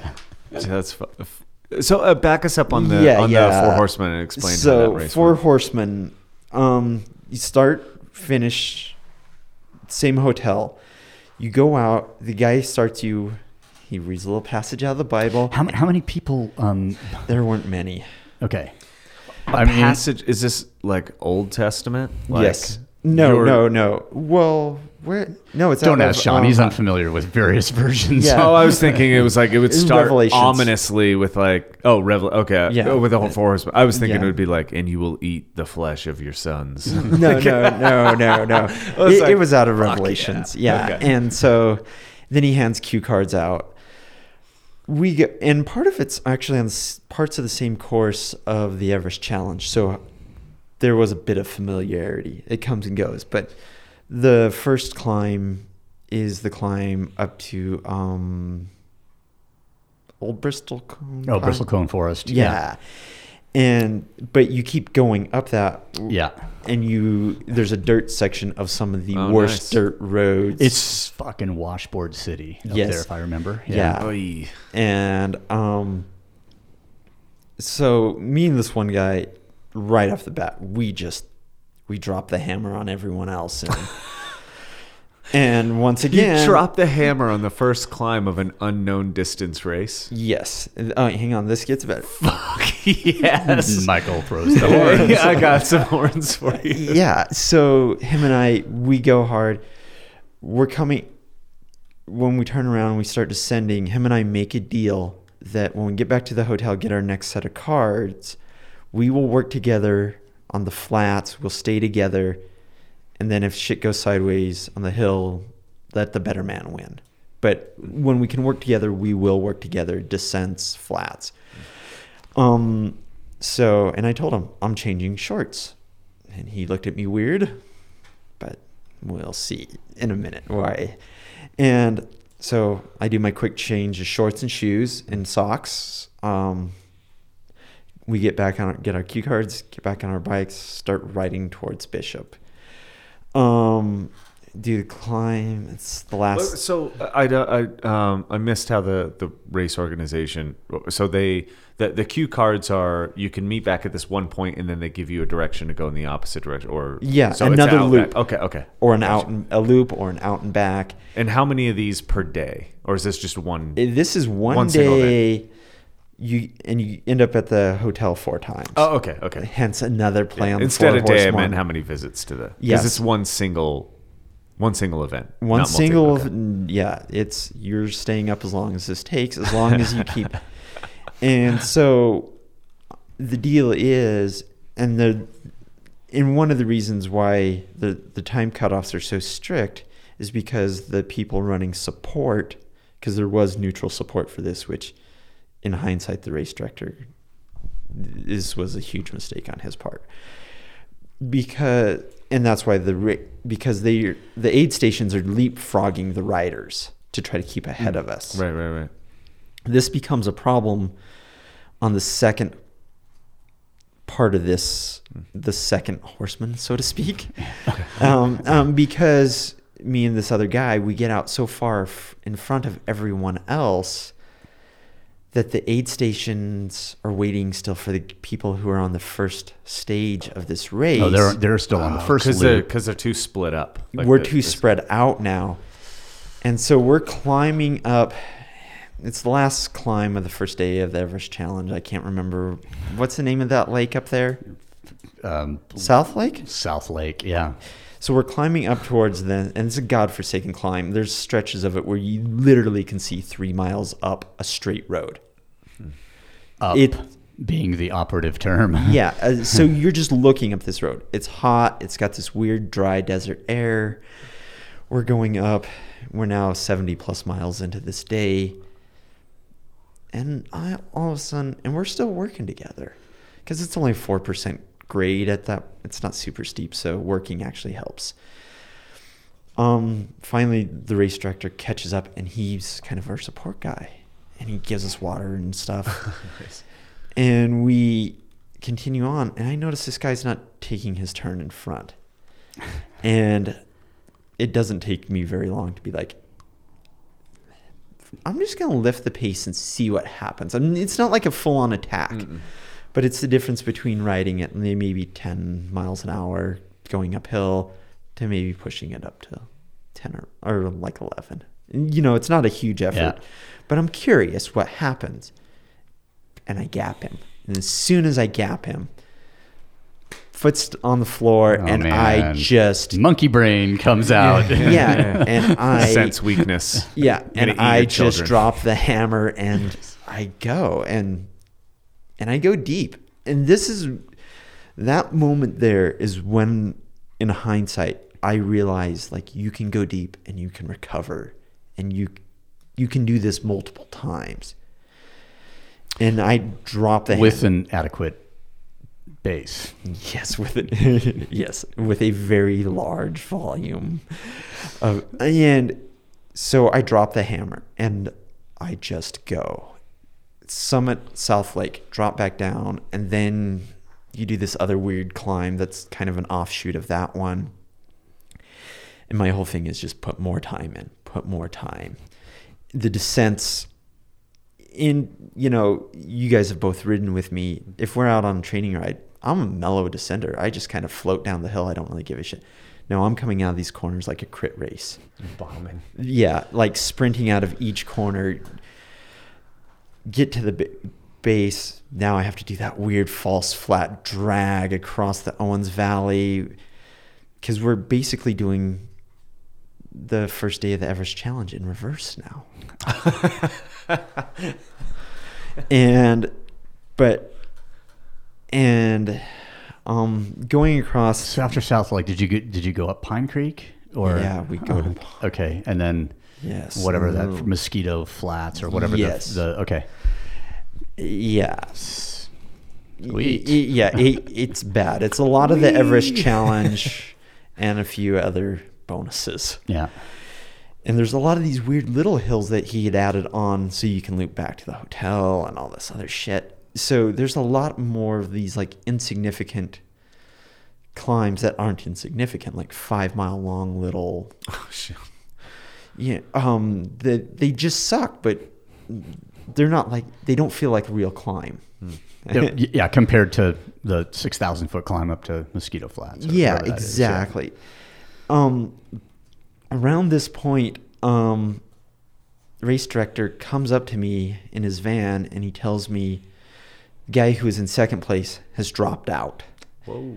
and I have an hour on second place. On, on the new second place. On the new second place, I have an hour on them. Wait, you just mentally killed that guy and he dropped out of this thing that he'd been preparing for for the last six months. So that's what I was going to mention because it, uh, as soon as you you said you created a gap, I, and you said like I just got to put more time in, more time. I go.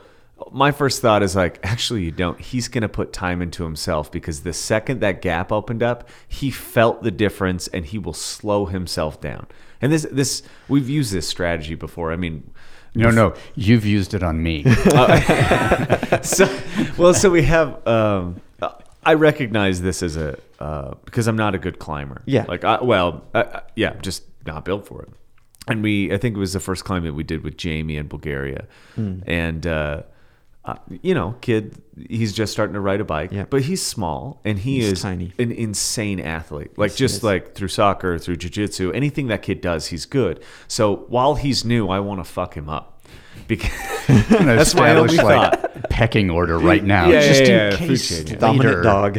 And if I have good foresight, I know, and I was right, that kid can fucking ride now. Um, but on the day, so in Bulgaria, we're riding with him, and we're we're going around these switchbacks and kind of these blind spots, and I start to know like. oh, None of us know where we're going really. We just know that there, the hill will end eventually, or we'll be in space. Yeah. Um, so I decided like I'm gonna break his little heart. so we're riding at the same speed, but I'm just have a little bit of a gap, and as I turn the corner, I punch it. And then that way, when he turns the gap, I've opened up a little bit of space. But now we're riding the same speed mm-hmm. because I've slowed down. Yeah. But then the next corner comes, and I punch it As, and get a little bit soon of as soon as he basically as soon as he couldn't see you anymore, Yep. you accelerate, create more distance, and then go back to the. Um, so in his head, it's just I'm going, going, going, going, and Yeah. then that snaps the rubber band, and now there's no chance of it. And so it's interesting to like now that I know that that concept exists, and you know how easily, well, how perceptible people are to. Uh, Oh, if you're ten feet ahead when I come around the corner, it it's noticeable. Yeah, I notice every inch, and I know, uh, and and that reflects back on like, God, I'm just pushing so hard, and he's just gaining on me with ease, and that ease, that that difference, I think, is so powerful psychologically. So I imagine when you punched it, your le- your one mile per hour increase, Yeah. and that snapped it, he snapped completely, which is Y- y- interesting. Yeah, in hindsight, yeah, I think that's the case. But in my head, the narrative I was writing for myself was based on fear. They are coming to get me. Hmm. They are chasing me down. They there is because he told me second and third were working well together. He The race director said race that. director told me that. I don't think he did it maliciously. I think he was he was actually trying to be positive, like, "Hey, these guys are," because he wanted people to have kind of a transformative experience. I but What a fine gentleman. yeah, but what Again, I, I think he would be a friend of ours.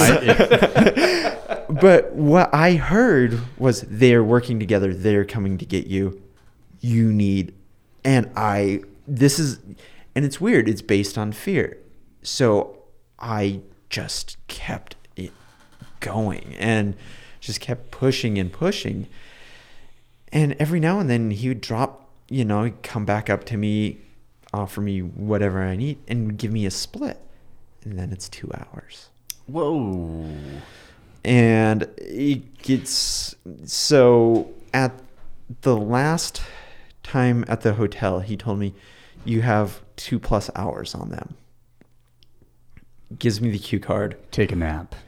Yeah, actually, Make it a race. Yeah, he said if you need to, you can take a nap. And I'm like, if I take a nap, I'm never getting I'm back not. up. Oh yeah. uh, I, I am I am sleeping the rest of my existence. Um, Once these shorts come off, yeah, this time they're staying off. yeah. And so once again, clean shirt. You know the same routine.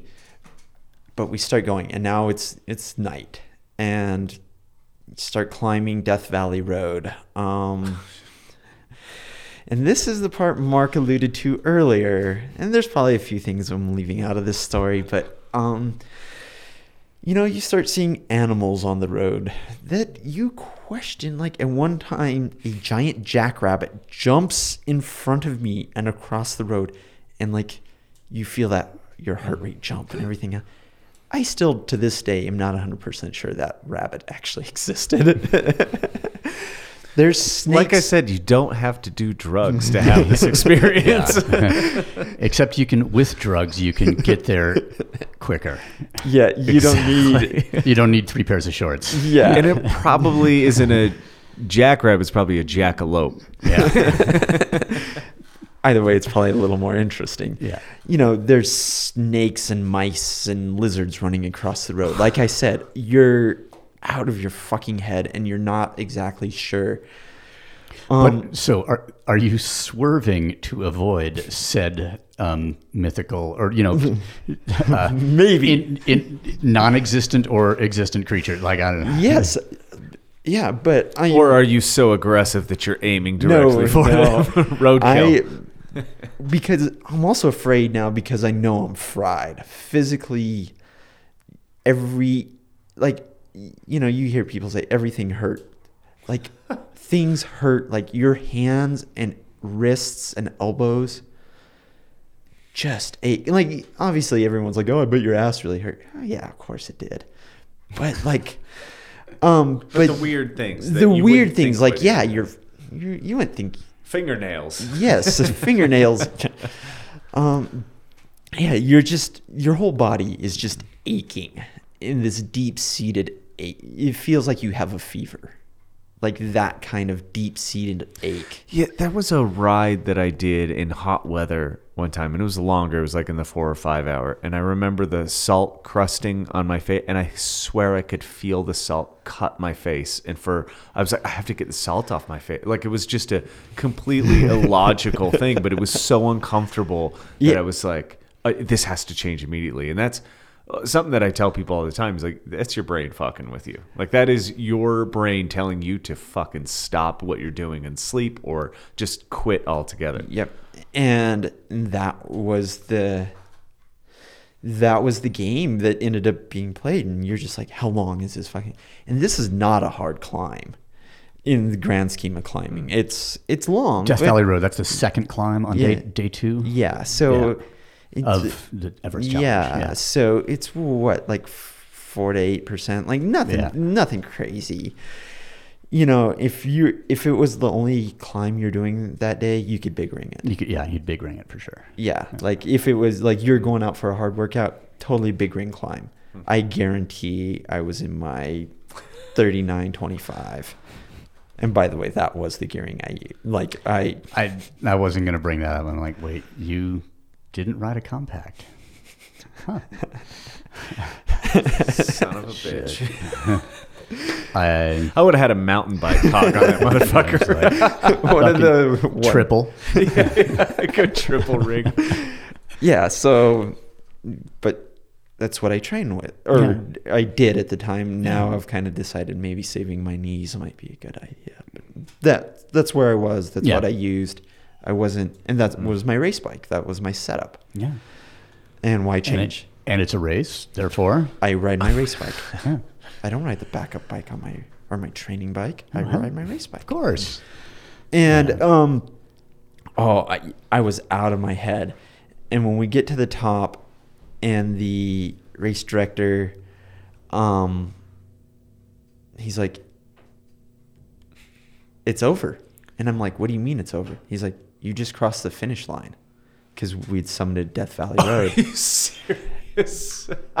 and, Just- and, and it just was like- like, such it wasn't a letdown. Like I was so relieved it was over, but I was like, you know, this is 18 and a half hours. in.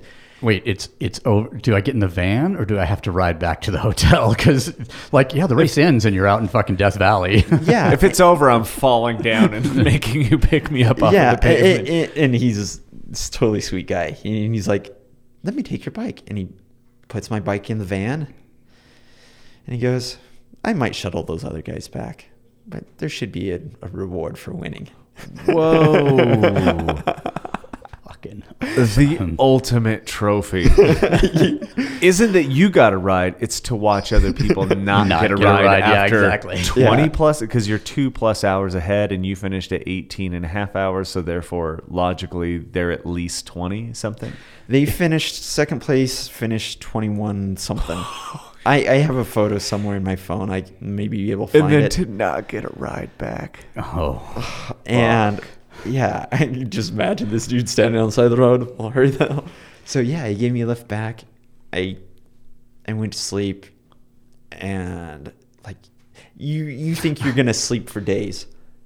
No, No. I literally I think I might have even texted Mark right after I finished. oh yeah. Yeah. I, I i think i saw the I can- i think it was shared with me um, and uh, you know, you well, maybe you don't know, but you would think, yeah, you're just gonna sleep, but your body has been, it's in such a, I guess, primal fight or flight mode that it's just like, no, you're not. s- still hyper aware Oh, you're so hyper vigilant. Mm. Um, and when I finally did fall asleep, you know, it, w- I slept maybe four or five hours, and then I was like, "Well, I'm awake. I'm driving to Salt Lake. I'm gonna go hang out with." I think I fell asleep on Mark's floor, probably. exhausted yeah, it's one of those deals where yeah, you get back and you're just like, "I'm gonna eat all your food." yeah, exactly. Go to the grocery store. so I'm five hours away. this is a, I mean, when people talk about, I don't, I, maybe we have a misconception. Um, As human beings, we have a lot of those. yeah, but I mean, culturally, of what we appreciate in in what it suffering and all this other stuff, like what we appreciate out of in sport highlights a lot of that, and I think it's very telling um, today. I think it's um, an interesting, if not fascinating thing that we're having this conversation about the efforts you give on a day that is celebrating one of the most mediocre sports in the world. And I hope people get fucking mad at me for this. Today is Super Bowl Sunday. If you didn't know, I didn't know until today. Um, where like, why are the streets so quiet? where we will have um, our best or uh, quote unquote our best athletes or our best people they're going to play a game today the game will last i think on average four hours but the game time is 11 fucking minutes the actual game time and they're considered courageous they're considered the best and they're considered all these things on a day when i would way rather hear about sorry but nobody knows who the fuck you are Like, No, no, there- there's no nike ad with you in it and there's nobody but No one's giving me free bikes to do this shit. no No, which but but uh, for like races that last 18 hours, you should at least have like a a, a lube kind of sponsor for you know, Um, DZ Nuts gets to sponsor you yeah. for, the for the contact points. Yeah. I, and that because like it's such a I don't I don't know why I'm so fascinated by people's distraction by something that is basically just an, a glorified advertisement campaign, and, and they they they'll you know and also the day in which domestic abuse is at its highest, and and you wonder why these things are correlated.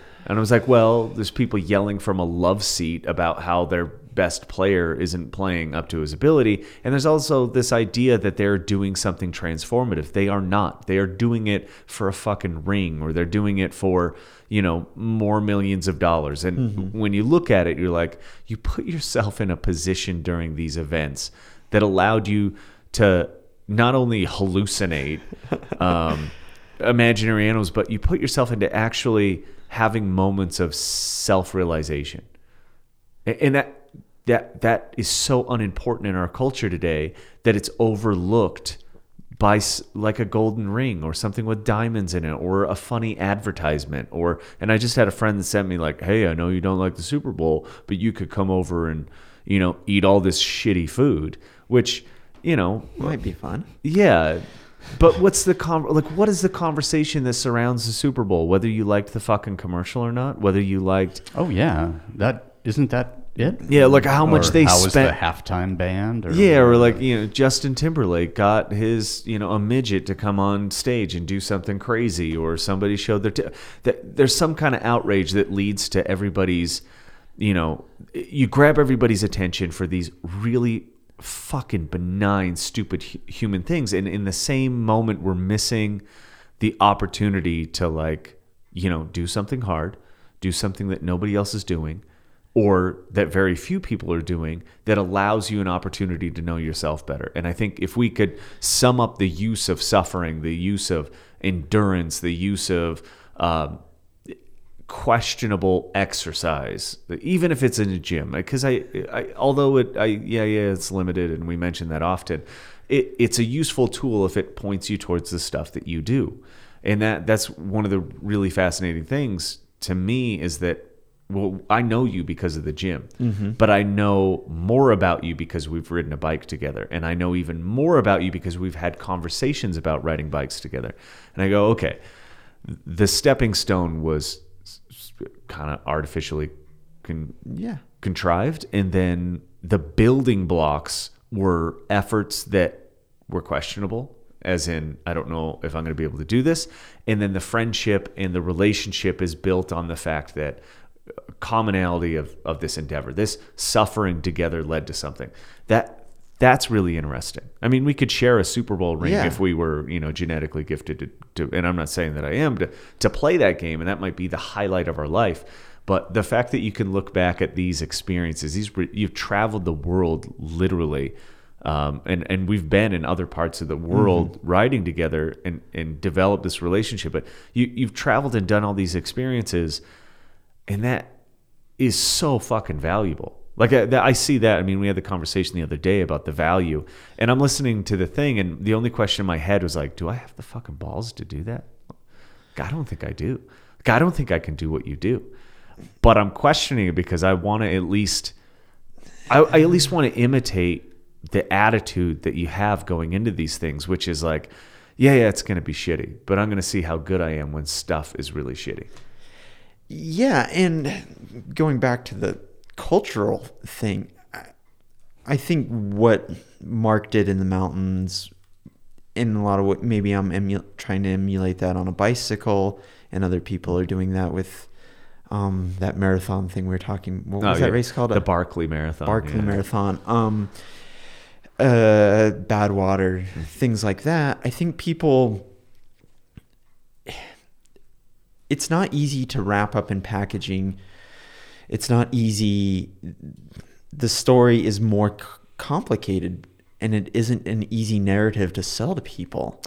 And because it's such a personal thing that people are looking for these journeys of self discovery, and you can't sell self discovery. And when you can't market it in a cute and pretty way mm. with Janet Jackson's. Sorry. Nip slip. malfunction.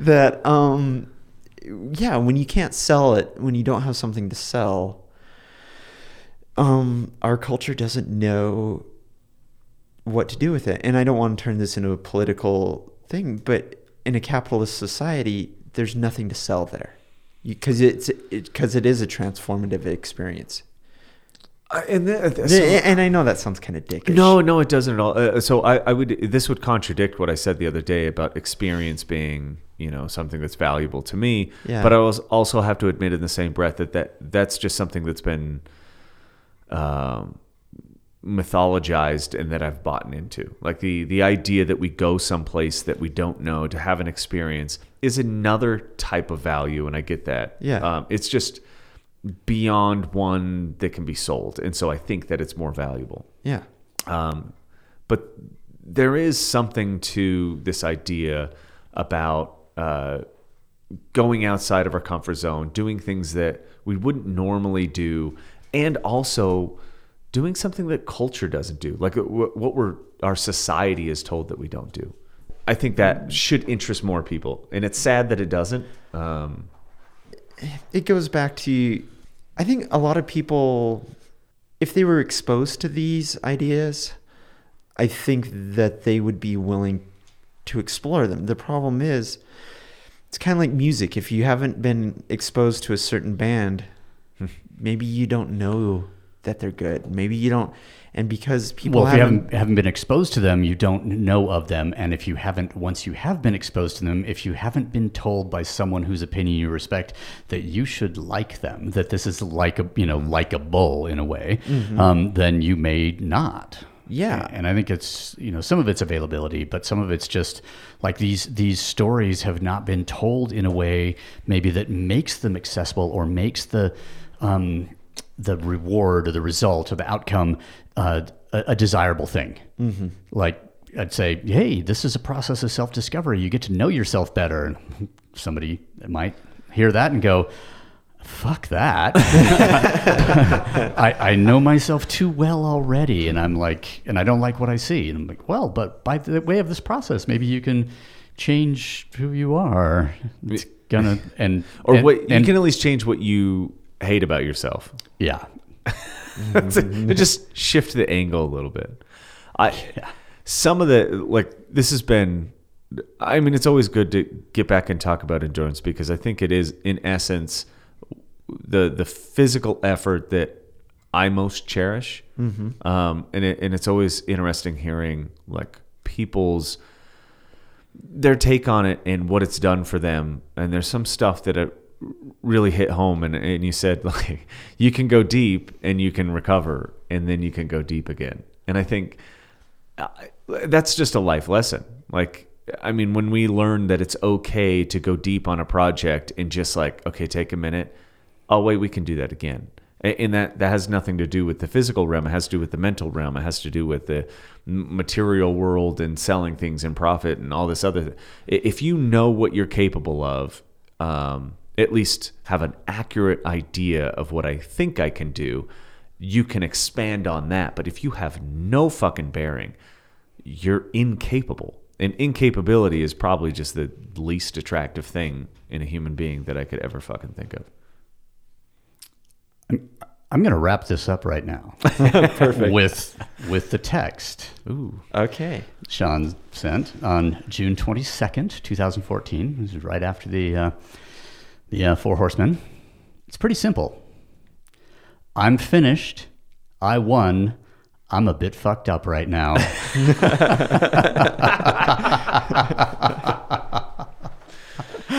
and on that, on that note, I think um, we we should revisit th- this idea at some point, but uh, we've thrashed it pretty well today. nice Thank you, gentlemen. Thanks, Shawn, for uh, stepping in.